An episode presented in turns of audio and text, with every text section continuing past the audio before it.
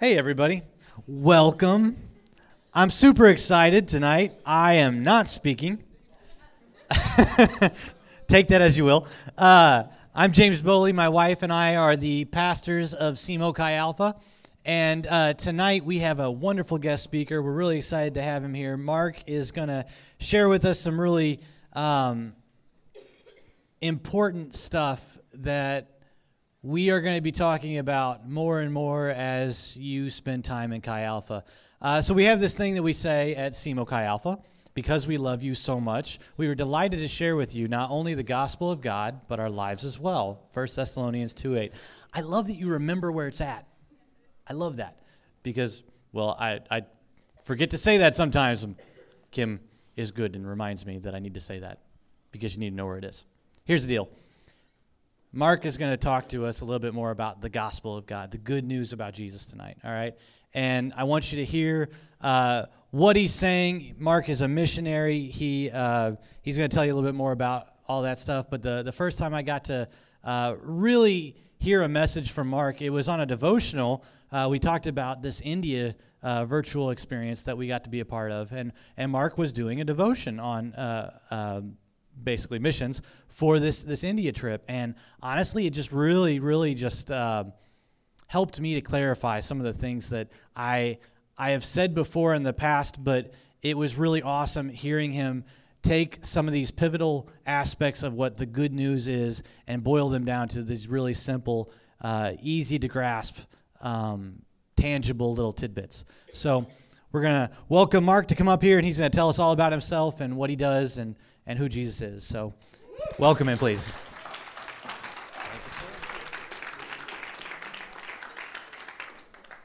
Thank you. How's it going? Yeah. My first time over here to SEMO. Yeah, so I live in Missouri right now after living I, I, my wife and I and our kids lived in the Middle East for almost 30 years. And I know that's older than like longer than most of you almost all of you have been alive because uh, my kids are older than most of you, uh, which is part of why I love Chi Alpha so much. You know, for a couple of years ago, I was kind of like, I've been doing Chi Alpha for a long time. And uh, I don't come from a Chi Alpha background, but just God put a passion in my heart for Chi Alpha students. And the older I got, I, there was this one time where I was like, Lord, should I still be doing this? You know, because I'm kind of at that, you know, they say there's four stages of a man's life. You believe in Santa Claus, you don't believe in Santa Claus, you are Santa Claus. you look like Santa Claus. So, you know, pretty clear which stage I'm in. Uh, you know, so uh, I'm in the believe in Santa Claus stage, just in case you were wondering. Uh, so, uh, you know, I, and I just like, God, should I continue to do this? And, and yet I feel like students listen to me, and I didn't quite get why. And I just realized that part of it, I think, is because I think of you as like spiritual children and me maybe as a spiritual father. And um, I, I care for you and I respect you. And even though I feel like maybe I've made a little bit of a contribution to Chi Alpha over the years, I honestly feel like the students that I interact with and the student leaders that I interact with, and they're a bigger blessing to my life than I am to them. And part of that is not even spiritual. Part of that is I am just absolutely committed to not getting old in my thinking. I can't control my body. I mean, that just happens, you know. Um, you know, hair falls out, hair turns gray. You know, at the time of my life where I want testosterone the most, my body uses it to grow hair out of my ears. So, you know, it, you know, sorry. Um, it's okay if we laugh a little bit, I hope, tonight, because we're going to talk about some serious things too. But, you know, laughter is good medicine. And I'm actually convinced that in America, and particularly on the university campus, the greatest apologetic we can have. You know what I mean by apologetic? Like the defense of the gospel. The greatest defense of the gospel we can actually have in, in this in these days is to be both happy and holy. Now they have to go together because I mean like you can go to a Chiefs game and at least at the beginning of the game this year, who knows what'll happen. Uh, but you know, you got a lot of happy people, and you know, a lot of that happiness is alcohol induced. You know, but they're not going to be quite so happy later in the day, and they're certain or the next day.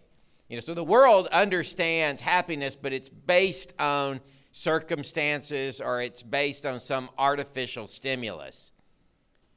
We're talking about a happiness that's actually rooted in right standing with God. Like knowing we have eternal significance. And the joy that comes from that, and then happiness, as I like to refer to it, is joy expressed. Because I hear some people say, well, you know, as Christians, we're really not called to be happy, we're called to be joyful. I'm like, if you got joy and it doesn't come out of your face, you're not joyful. You know, like I, I grew up around that kind of Christianity. And quite frankly, I don't want it. I want joy that actually leaks out and is happy. And but I'm also called to be holy.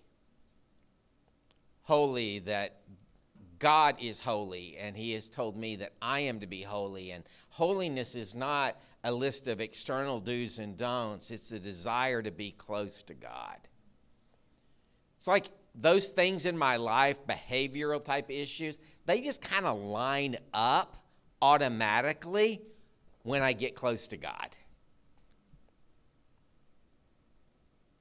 You know, I, I I, used to say like this: my kids would fight like cats and dogs between each other. But with my, if we were around, but if my parents were in the room, all of a sudden they like backed off. You know, like they, they, the the emotional temperature in the room went down because they somehow didn't want to do that in front of their grandparents. Um, it's kind of like that with me and God. You know, it's like even if my heart is bent toward wandering away understanding that He tracks me down, like He is relentlessly committed to me. I, I, hope maybe this is for somebody in the room tonight. I want you to know God's actually more committed to you than you will ever be to Him. You need to get that because when you understand how fiercely devoted God is to you and how undeserving we are of that, the only response to that is obedient worship, the only appropriate response. So, anyway, we've been doing this for a long time. I, I, I guess I could kind of show you how long we've been doing it if you put the, yep, there you go. Um, you know, uh, my kids like to refer to that as the Tom Selleck mustache. Um, the, um, we've actually been missionaries so long that um, missionaries put these do these little cards that they give to people that you know they tack them up on their refrigerator or whatever and ask people to pray for them uh, we've been doing this so long that this is actually our second prayer card and our first one we didn't even have kids. Um, and um, but we're a lot cuter in this one. Uh, so um, that's my lovely wife. If you go to that next slide you'll see a picture of her she is um, an amazing lady she's the strongest woman i know uh, i do make a distinction between being strong and being tough she's not tough at all um, uh, but she is incredibly strong. She's way stronger than I am. Um, she's just an amazing woman, and she leads AGWM, so Assemblies of God World Missions. She leads all of their efforts to keep our missionaries on the field safe. And then, if they do have a problem, and like one of them got kidnapped or something like that, they all have a phone number they're supposed to call. It's her number. So she does that for 2,800 missionaries. So that's the kind of person that I'm married to. And quite frankly, I'm scared of her. Um, so uh, uh, one day, she, she looks nice and innocent. And recently I said, she looks nice and innocent, but she's really very naughty. And then I realized that in this context, naughty means something different. Um, so, you know, uh, yeah, so she might be that too, but that's not your business. Uh, so, sorry. We have four kids and they're not adopted. Um, so there you go.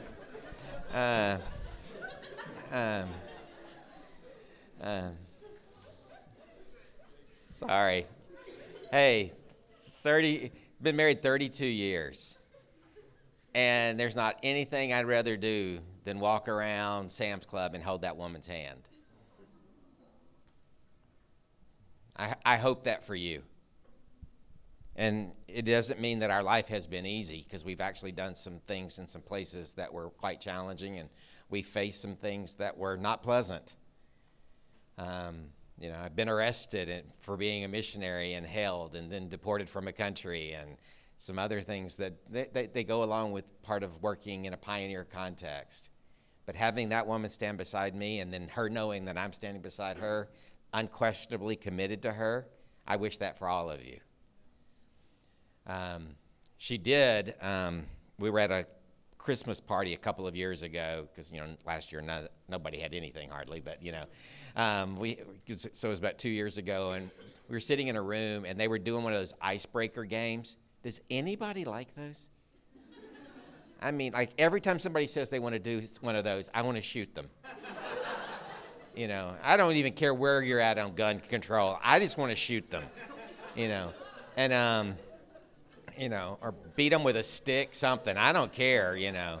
But uh, I hate those things, and my wife hates them even more than I do. And uh, but they're going around the room. Oh, and by the way, I need to say so. And I'm like the Amy's probably like the youngest person in the room. So you know, there are a lot of older people in this room we're talking about. And they're going around the table and they said, "We want you to tell us two things that nobody knows about you except maybe your spouse." you know, they go around, they get to Amy, and Amy's not normally like this provocateur type person, but they get to her and she looks at them, and they're all very conservative, older, and she just looks at them and says, I have a really big tattoo and I carry a gun. and their mouths kind of like fall open, you know, and they're like, Is she serious? You know? And then they get to me and they're like, I like women with really big tattoos who carry guns you know. And then I realized I should say, I like this woman who has a big, you know, because it is Missouri, you know, and um, it wasn't like an invitation or something, um, you know, but anyway.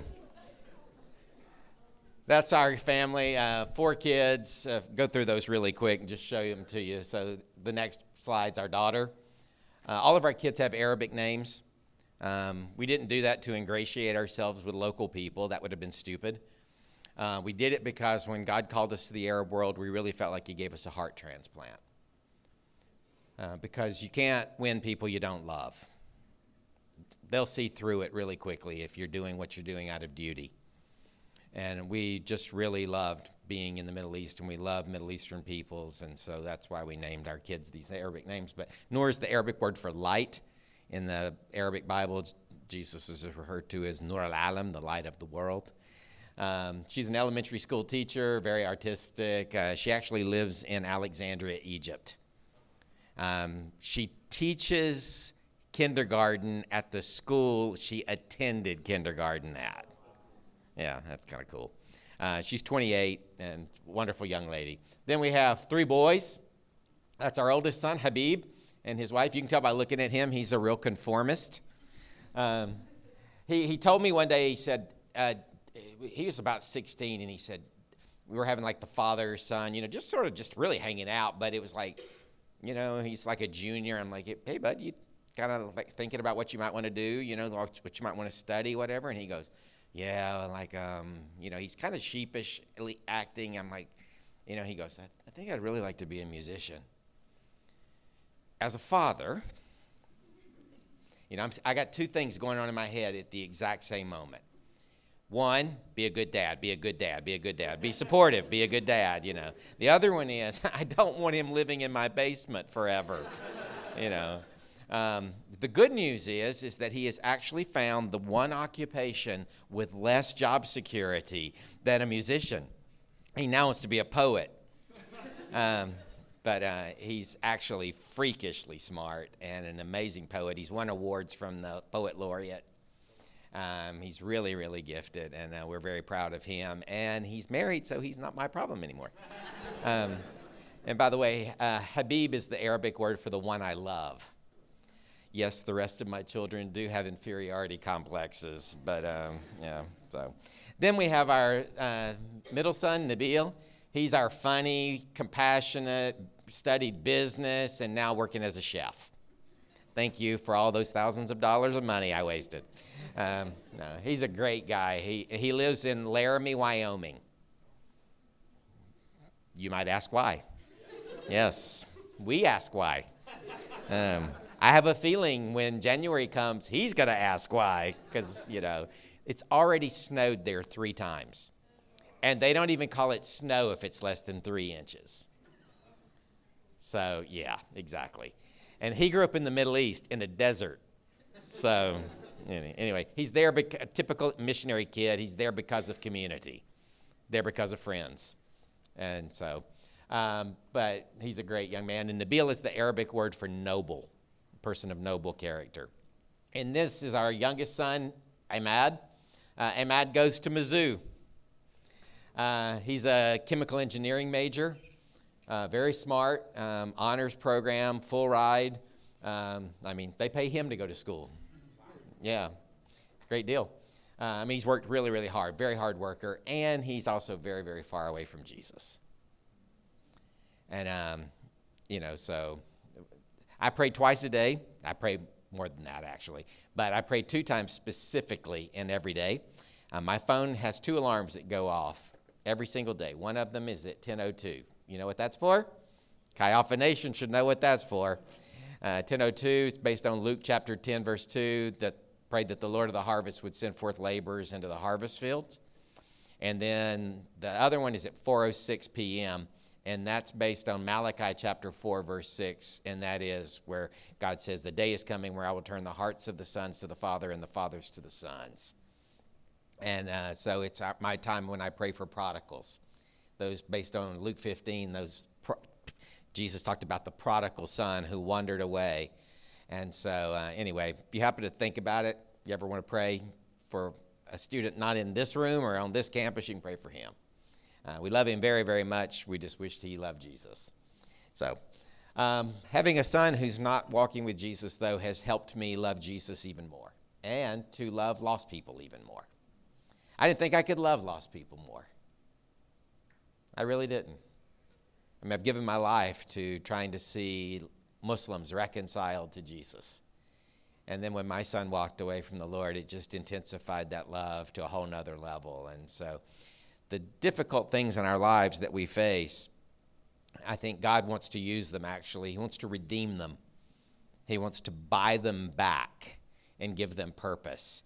Uh, you, you're doing Feed One, which is great. I, happy to see that you're doing that If you ever knew the story of Hal Donaldson and his brothers, you'd understand that the, his whole burden for taking care and feeding people and caring for them in their darkest, most desperate moments comes out of his own personal pain. As losing a father as a, when a young child and being with a single mother and four boys and having no money and having no food. And so you see where Feed One comes from. God comes in and redeems the pain and buys it back. And so, anything that you have faced in your life that you would have preferred not to face, just trust that God can and will redeem it if you will give it to Him. I did want to talk about the gospel but tonight, but before I do, I introduced you to most of our kids. He left he, he left to go to school and so we're kind of empty nesters now. So we adopted. There we go. Yeah. I know that there are dog lovers in the room, and I'm not past sucking up. So, you know, um, we lived in the Middle East where you can't really have dogs. Muslims don't like dogs, so Quran says bad things about dogs. So Muslims just don't basically have dogs; they don't like them. And um, we moved back to America to lead an initiative with Assemblies of God World Missions, and so we got a dog um, after our kids left home, and so they've never forgiven me for that. You know that, um, and then my daughter. How many? You guys have Andy's? Okay, so you know what Andy's is. So you know you can go to Andy's and get a pup cone. You know, so I go to Andy's. I take my dog, get a pup cone, take a video, send it to my daughter in Egypt. she writes back and she goes, That is really cute. Who are you and what did you do with my dad? uh, you know. And she said, You have gotten really soft in your old age. And I said, Honey, I chose softness. If you do life long enough, if you walk with Jesus long enough, if you do hard things in hard places, things will happen to you that will allow you the opportunity to choose softness or to become hard. The reality is is that hardness is the natural tendency of the human heart. It takes a conscious effort to remain soft. So tonight I'm going to talk about the gospel and its implications in our lives. And, you know, I take all of this time. You, you might even ask, why'd you take so much time introducing yourself? Because I, I, hope you understand it wasn't just to have fun. It was, and I love my family, but it was beyond that. I want you to understand one that I'm an incredibly ordinary person. I just, you know, love my wife, love my kids. I'm a normal dad. I just all that stuff's normal. Uh, I don't know about you. I don't know about your academic background. I can tell you I'm the last person who really ought to be up here. Like when I graduated from high school, I had never read a book from cover to cover. I have multiple graduate degrees now, but it's because when Jesus saved my soul, he also saved my mind. I actually felt like God poured gasoline on my brain, and I wanted to learn everything. Not like just everything about the Bible. I wanted to learn everything because all truth is God's truth. And I wanted to just learn. And so I've spent a lot of time learning. And God doesn't want us to separate our hearts from our minds. We love God with all of our what? Heart, soul, mind, and strength. So tonight, some of you might be touched by in your heart by something I say. I hope you're also touched in your mind. I hope your mind is stimulated by some of the things I will say because we, you know, person who, uh, our emotions are very, very important. If you don't have emotional response, then there's you're, you're broken. But if you're only emotional, you're also broken. And so, you know, our emotions make great slaves, great servants, they make terrible masters.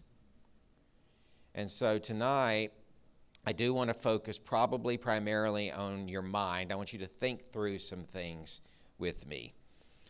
So,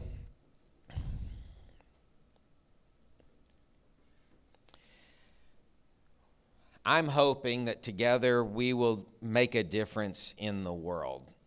And by as we start down that path, I want us to look at the gospel and I want us to look at two particular things about the gospel. I'm assuming you know what the gospel is, that, you know, we are incapable of pleasing God, God, in His great love for us, while we were His enemies, sent His Son to die for us, to redeem us, to buy us back from slavery, not slavery that someone else had taken us slaves to, but the slavery that we had sold ourselves into the savory of slavery of sin. So tonight I want to look at two elements of the gospel. I want to look at its universality and its exclusivity. In Romans chapter 12, in Romans chapter 10, verse 13, we read this, and you've probably read this, you probably know this by heart. Everyone who calls on the name of the Lord will be saved. There's a couple of things I want to focus on in this passage, three words primarily, or three phrases. The first one is everyone. That's the universality piece we're talking about. I love the universality of the gospel. I mean, God loves everybody. Doesn't care about race, doesn't care about socioeconomic status, doesn't care about nationality, and quite frankly, we shouldn't either. If you are a Christ follower, none of those things should matter. There actually should only be two categories in your thinking those who are in the kingdom and those who aren't in the kingdom yet. Mean, my, my favorite sound in the entire world is the sound of my children laughing. And nothing makes me happier. I mean, we're getting ready to celebrate Christmas. My daughter's going to come back from Egypt. You know, my son from Laramie's going to drive over or fly over, something. Anyway, he's going to get here. Uh, and we're going to have a great time. My parents are going to come up from Atlanta. My in laws tracked us down and moved to Missouri when we moved here. Um, hey, if the Catholics are right and there's a purgatory, I don't have to do it. Um, just saying. Sorry. Sorry. Um, so here we go. All of that to say, I love being around the table, love hearing my kids laugh. But I, I actually think that's kind of a good example of what God thinks of related to his view of the kingdom and its expansion. I think of this, you know, one of the, whether it's literal or figurative, we get this picture in the, the in the book of Revelation of the that there one day it's going to be this grand banquet of the nations gathered around a table and you know every time we get ready to celebrate at our home i know that amy's going to say hey mark can you come help me put a leaf, the leaves in the table? Because we need to make the table bigger. The great thing about God and His table is it's ever expanding. And He wants it always expanding. As a matter of fact, there are always empty chairs at the table of God. And He wants people constantly to join it. He wants people to join it from every nation and every tribe and every language. That's the terminology used in Revelation chapter 5, verse 7. That's the universality we're talking about. That God died for everyone, that the Father sends the Son while we were his enemies to reconcile people from every single group to himself. God loves lost people. And if you are a Christ follower, you should too. Here's the part of the gospel I don't like. Is it okay to say that? Well, whether it's okay or not, I'm, I said it and I, it's where I'm at. I love the universality part of the gospel. I don't really love the exclusivity part of the gospel. The exclusivity part is the part, go back for just a second to that Romans. You, you're doing a great job following me, thank you but right here. So everyone who calls on the name of the Lord.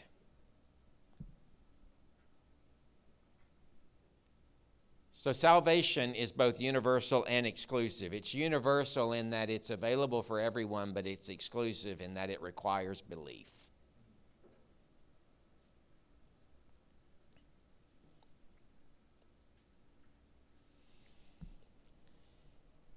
So,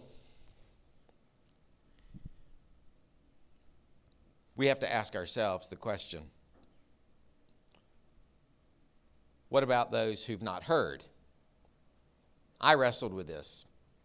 As a matter of fact, the answer to that question isn't, I'm going to kind of walk you through something really quick, but it's theological in nature. We'll do it really fast, but it's really important because it's under it's important that we get this. In Romans chapter 1 through and so Romans chapter 1, 2 and 3, we basically see this unfolded. Romans chapter 1 starts off with those people that Paul refers to them as the Gentiles. He's talking about people that don't have access to Scripture. So at that time, we are talking about Old Testament. They were not the Jewish people. They weren't the people of God at that time. They weren't. They had no Scripture. The only revelation of God that they had was what theologians call natural revelation or general revelation. So, in other words, they walk outside. This is the wording of Romans chapter 1. They walk outside at night you know, this is way before electricity, obviously, and so there's no light pollution. They walk out into a Middle Eastern night where it's desert. They look up in the sky and they see thousands of stars.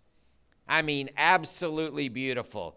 You know, I've been out like in the desert parts of Iraq and looked up at the sky, and you could see the slur of the Milky Way. I mean, just stunningly beautiful. But Paul says that instead of worshiping the God, eh, you know, the God part that was in their heart that said, This didn't just happen.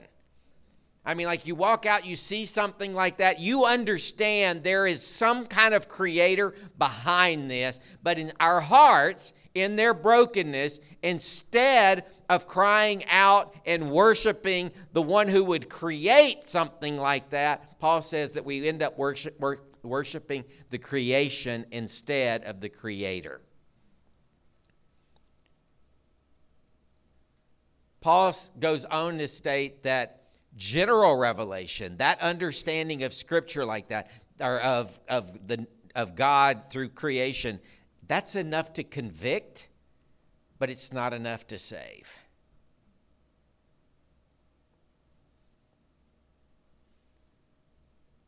Paul even says that their consciences bore witness. Like they knew they were convicted. Get over to Romans chapter 2. Paul talks about those who have access to, not the gospel at the time, but he's talking about the Jewish people who had access to Scripture. And he says, those, the people of Romans 1 had no access to Scripture, and they were guilty because of general revelation and that they saw God in creation. He said, You, you have access to the Scriptures, and you are convicted because every time you tell, you say to somebody else, Did you see what that guy did? Like every time you point your finger at somebody who has violated what you feel is some sort of injustice, you know, they've created they've they've perpetuated some form of injustice, whether it be great or small. You've said they did something wrong. By saying that they did something wrong, you are acknowledging that there is such a thing as right and wrong, and by acknowledging that, you're actually condemning yourself. What Paul is saying is to the early church and through us through the Spirit today is that whether you have access to the Scriptures or you don't have access to the Scriptures, we're all guilty. That's what Romans chapter 3 goes on to say is that we've all sinned and fallen short of the glory of God. That terminology used there is for sin is hamartia. It's the Greek word that, that literally means to miss the mark. You and I, I don't, I, well, I don't know about you. I don't put my, yourself in my shoes or myself in your shoes, but generally when I think of sin, I tend to think of an action that I, that I do. That's not the nature of the word for sin used in the New Testament. The word means to miss the mark. So think of a bullseye with a very, very, very microscopic, you know, a target with a really microscopic bullseye in the middle. That bullseye is God's moral perfection. Scripture tells us that we are to be holy as God is holy. Now, what Paul is saying to the believers in Rome is that we all miss that mark. Every single one of us. So he goes on to say, because we've all missed the mark, because we've all not lined up to moral perfection, then We've violated God's law, so therefore, he, there, there must be viol- law violators must have there's punishment for for law violators. And so basically says so because of that we're all he uses a strong word. He actually says we're all cursed. We're all condemned. Now it thank god it doesn't end there. That's like, okay, the gavel has come down, we've been found guilty.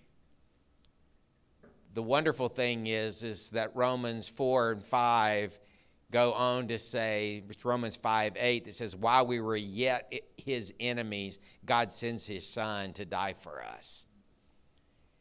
He knew we could not pay the price for our own sin because it took someone who was morally perfect. A sacrifice of a sinner didn't pay for the sin of another sinner. It took the sacrifice of someone who was holy, morally perfect, sinless in order to pay for the price. And so Christ does it for us. God sends his son to be the sacrifice to buy us back out of our sin. That's the power of the gospel. I hope everybody in this room has not only understood that, but experienced that. If you haven't, tonight's the night to experience it.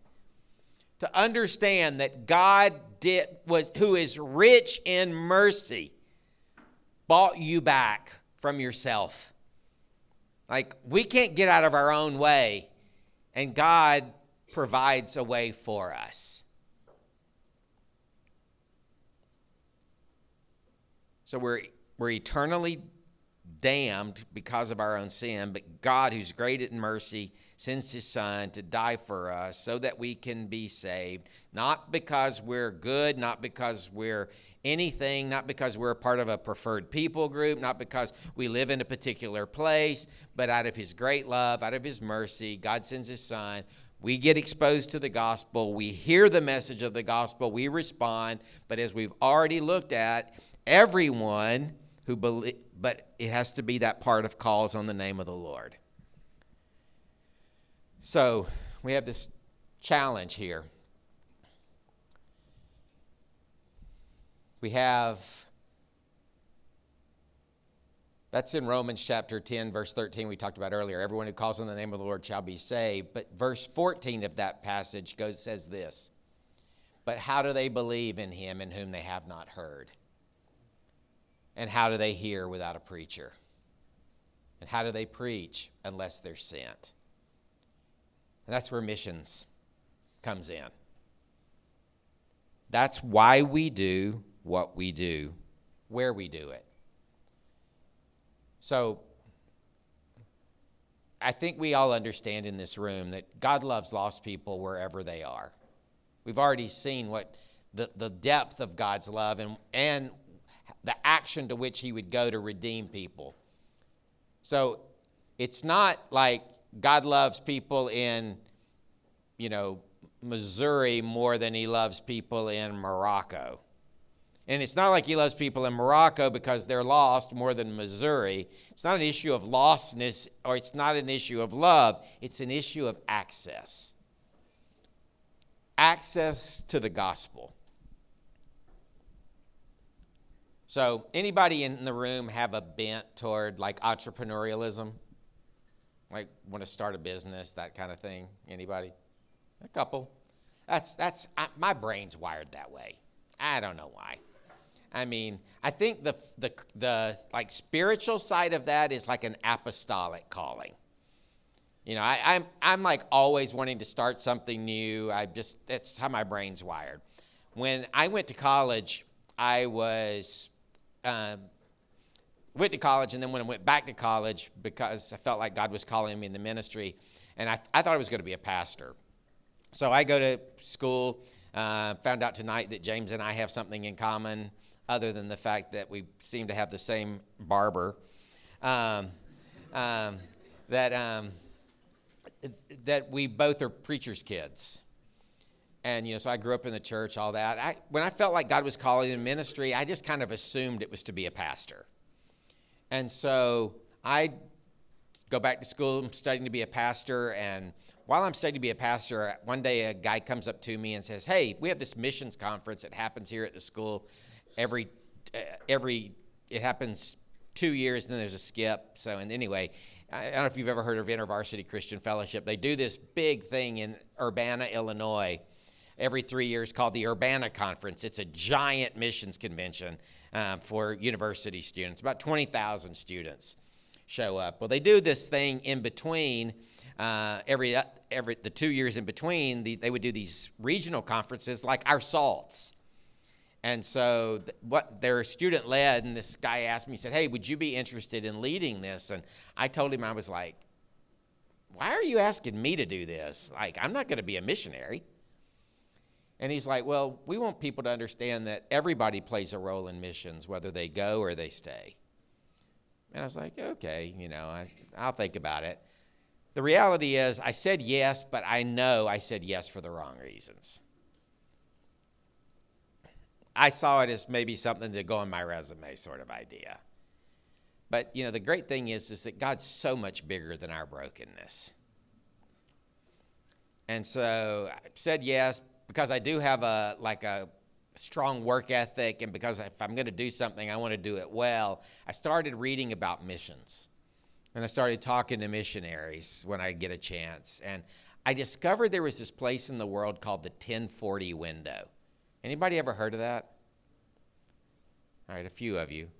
So, if you think of the world, 10 degrees north of the equator to 40 degrees north of the equator, from the west coast of Africa, so that would be like the countries of Mauritania and Morocco, all the way over to the eastern, far eastern side of Indonesia. It's 10% of the world's geography. So, certainly not the major, you know, it's a significant, but not that big 10%. Here's the weird part over 90% of the world's unreached peoples live inside of that window. Now, when I say unreached, you, you, just to talk missiologically for just a second, I'm not talking about lost people. We've already said God loves lost people wherever they're at. When I talk about unreached peoples, what I'm talking about is people who live in a place where they have zero access to the gospel. So you're in this room tonight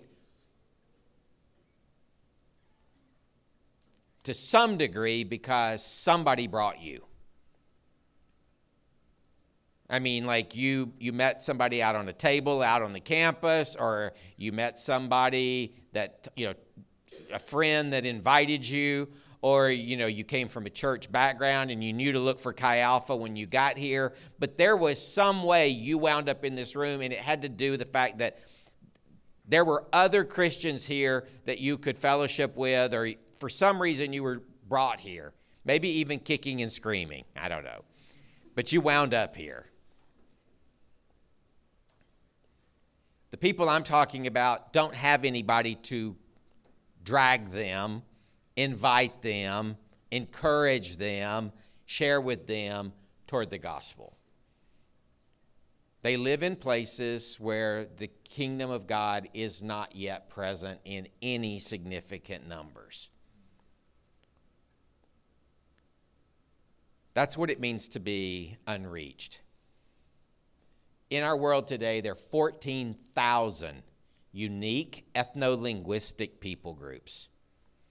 A people group is a sociological grouping through which a message can travel until it reaches a cultural, linguistic, or political boundary.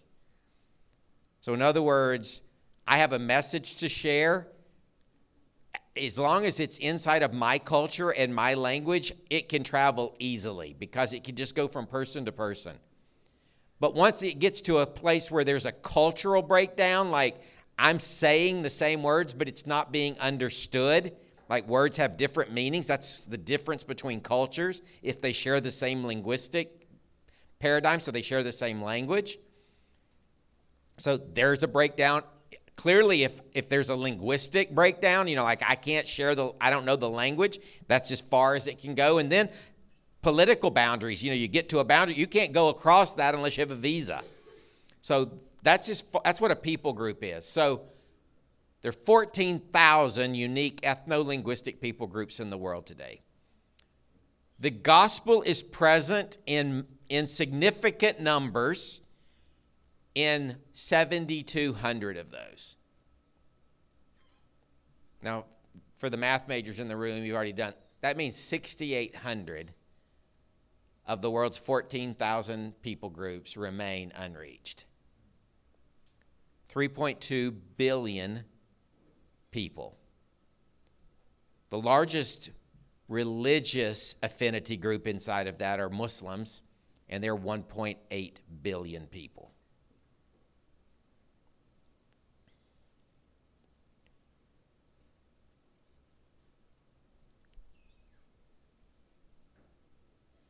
So, we talk about access. I told you I was starting to learn about this thing, this 1040 window. I'd been wrestling with this understanding in Romans chapter 10 and finally understanding that, you know, God loves everybody. Jesus died for everyone, but the gospel must be le- must be believed to be effective in a person's life, and the only way it can be effective in someone's life is if they actually hear it. And then that responsibility rests on the church. So here I am preparing to be a pastor. I'm wrestling with this and all of a sudden it, the reality you know i start thinking about i told you i was like entrepreneurial in nature the, i'm starting to think like a businessman who's going to go out and start a business i know this analogy breaks down so don't push it too far but i, I was thinking like you know I, I drive past church after church after church to get to my church of preference if I were going to start a business, I probably would not go to the part of town where 14 businesses just like mine exist. At least, not if I want to stay in business. I probably would go somewhere where my business was needed and there was an audience for it. And in that moment, God used that bent in my brain to help me understand that He had a calling on my life for something that was outside. It was to help solve the access issue, to take the gospel to those places where it didn't exist. Now, I don't know what you're thinking, but, you know, sometimes people think about something like a missionary calling and they think that it's supposed to, you know, it's got to be like something that's hyper spiritual, like God shows up in a dream or you have a vision or, you know, something like that. And certainly, I'm not denying the fact that we do need to hear from God. One of the reasons we invite people to go on missions trips is because through that experience, you're isolated from your, your normal, you're in a new context, and in that context, the discomfort of it actually gives you an opportunity to hear from God in unique ways. That's one reason why we encourage you to go on a missions trip. But maybe there's some other things in your life that are breadcrumbs that you never realized were breadcrumbs to a calling. I mean, I don't know. Anybody, you don't have to raise your hand here, but Anybody like to travel? Maybe even the idea of like traveling abroad is interesting to you. Anybody like to anybody like weird like me that likes to watch like documentaries about other parts of the world and different people groups? Anybody like foreign food? Anybody in the room think Taco Bell is foreign food? You're not called. hey, I like some Taco Bell, but you know. Um,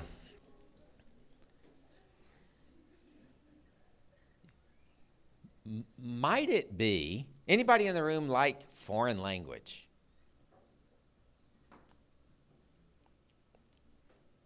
Might it be that these are actually breadcrumbs to a calling? See, here's the point God was at work in your life when you were his enemy, and you didn't even know he was at work in your life. How do I know that? Because while we were his enemies, he sent his son to die for us. He redeems. He doesn't make us a different human being when He brings us to Himself. He redeems the human being that we are. He takes our circumstances, our experiences, he buys them back, and he says, instead of using them to serve you, at, meaning ourselves as God, I want you to use those to serve me as God. I'm going to close with this. So, I, I have you ever heard this? It's an old song. Um, you ever heard this old song called "I Surrender All"? A few of you have, especially if you grew up in church. Um, I don't know if I'm, I'm maybe I'm going to ruin that song for you. I I hate that you know, I actually did a, a, search one time in the New Testament because I was dealing with this issue and I did this search. And, you know, the word surrender is not actually used anywhere in the New Testament in a positive way. It's only like used one time in the New Testament, it's used in a negative way. And I was like, what? But I thought I was supposed to surrender all to God. And I don't know about you, but like, I, I love like Lord of the Rings you know, and um, I like the books, but I really like the movies. And, um, you know, you, you get this image in my brain. I get this sort of like Lord of the Rings image. And, you know, surrender is like this it's like a guy showing his, his army has been vanquished, he's been defeated. And he shows up before the king with his sword and he lays it down and he says, I won't fight anymore and he bows his knee. That's surrender. That's not actually what God calls us to do. God calls us to submit. This is the difference. When you submit, you don't lay your weapons down. Instead, you come, you bow your knee, and you say, I used to fight my battles. Now I'm here to fight yours. And that's what God wants you to do. God wants you to stop fighting your battles and He wants you to start fighting His. Tonight we sang at least one song that used the word Lord. I think you get this, but there's only one response to Lord, and that's yes. One of my favorite writers is a guy who's been dead for a long time. I like to read these old dead guys. Um, and part of that's because if, if, a, if, if a, the writer's been dead for 50 years and people are still reading the book, it's probably worth my time. Because I, I have limited time, like all of us.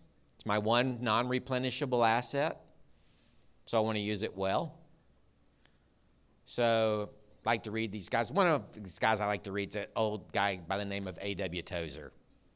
You know, Tozer had a bit of a wicked kind of edge to him. He used to say Christians don't tell lies, they go to church and sing them. We sing songs about Jesus is Lord and then think we can say no.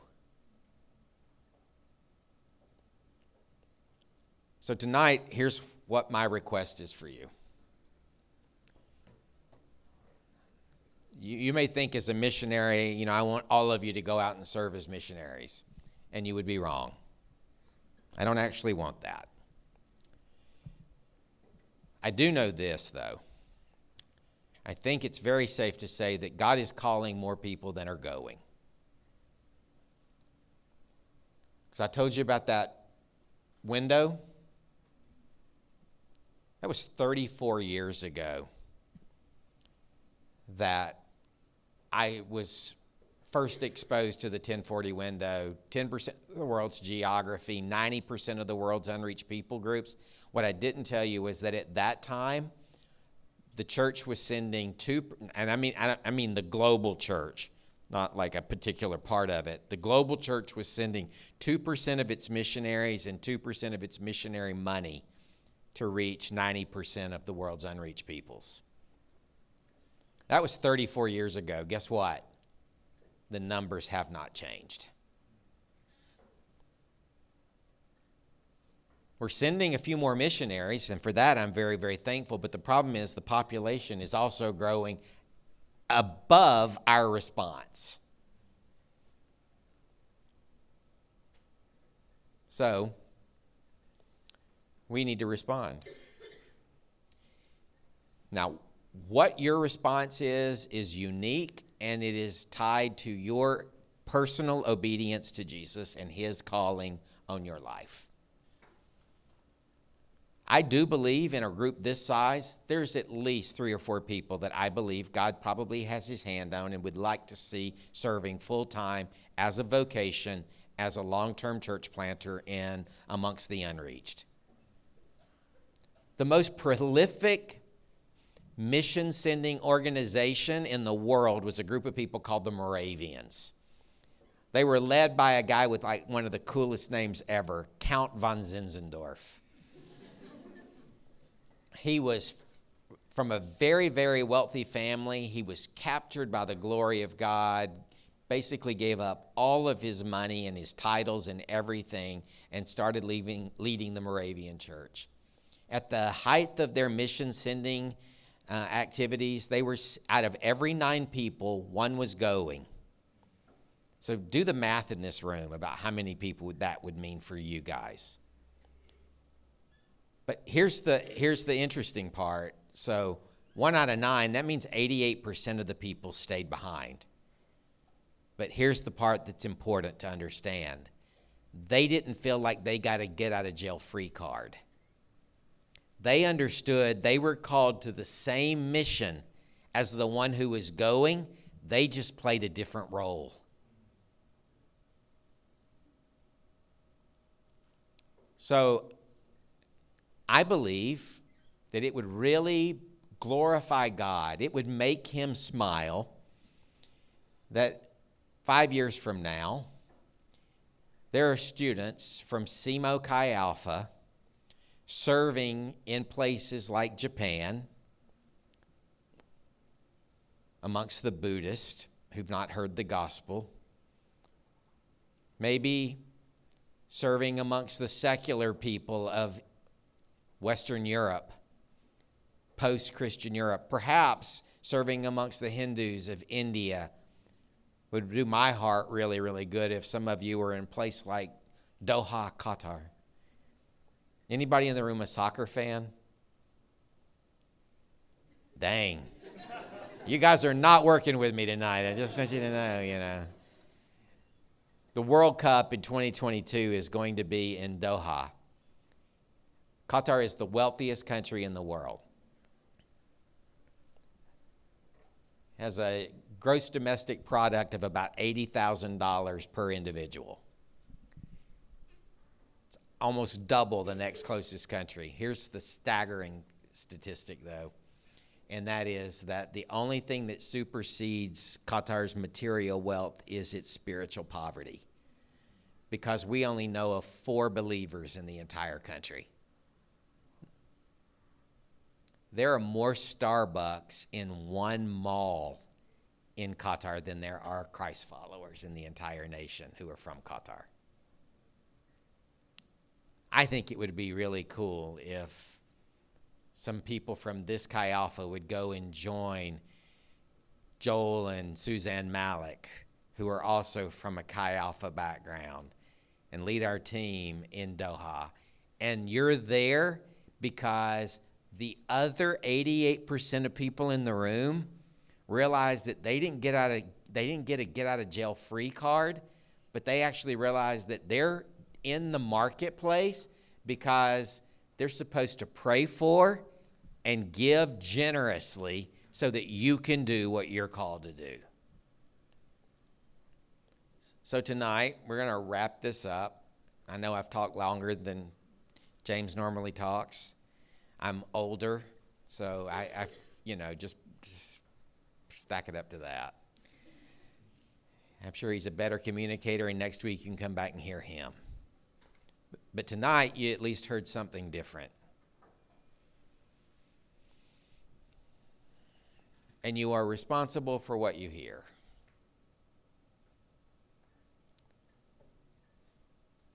So tonight, I'm just going to ask for one response and the response is unique to you, and that is that you do with this message whatever the Lord puts in your heart.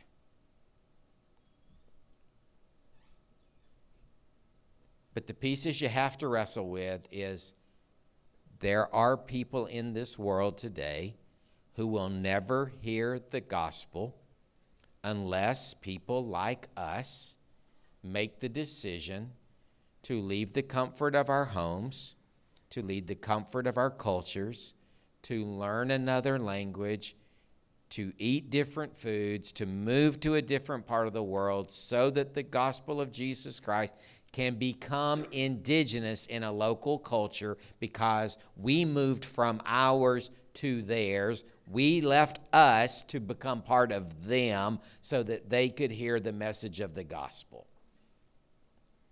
And that tonight, as we're going to pray, I'm just going to ask that you would ask God, what's my role in your global plan?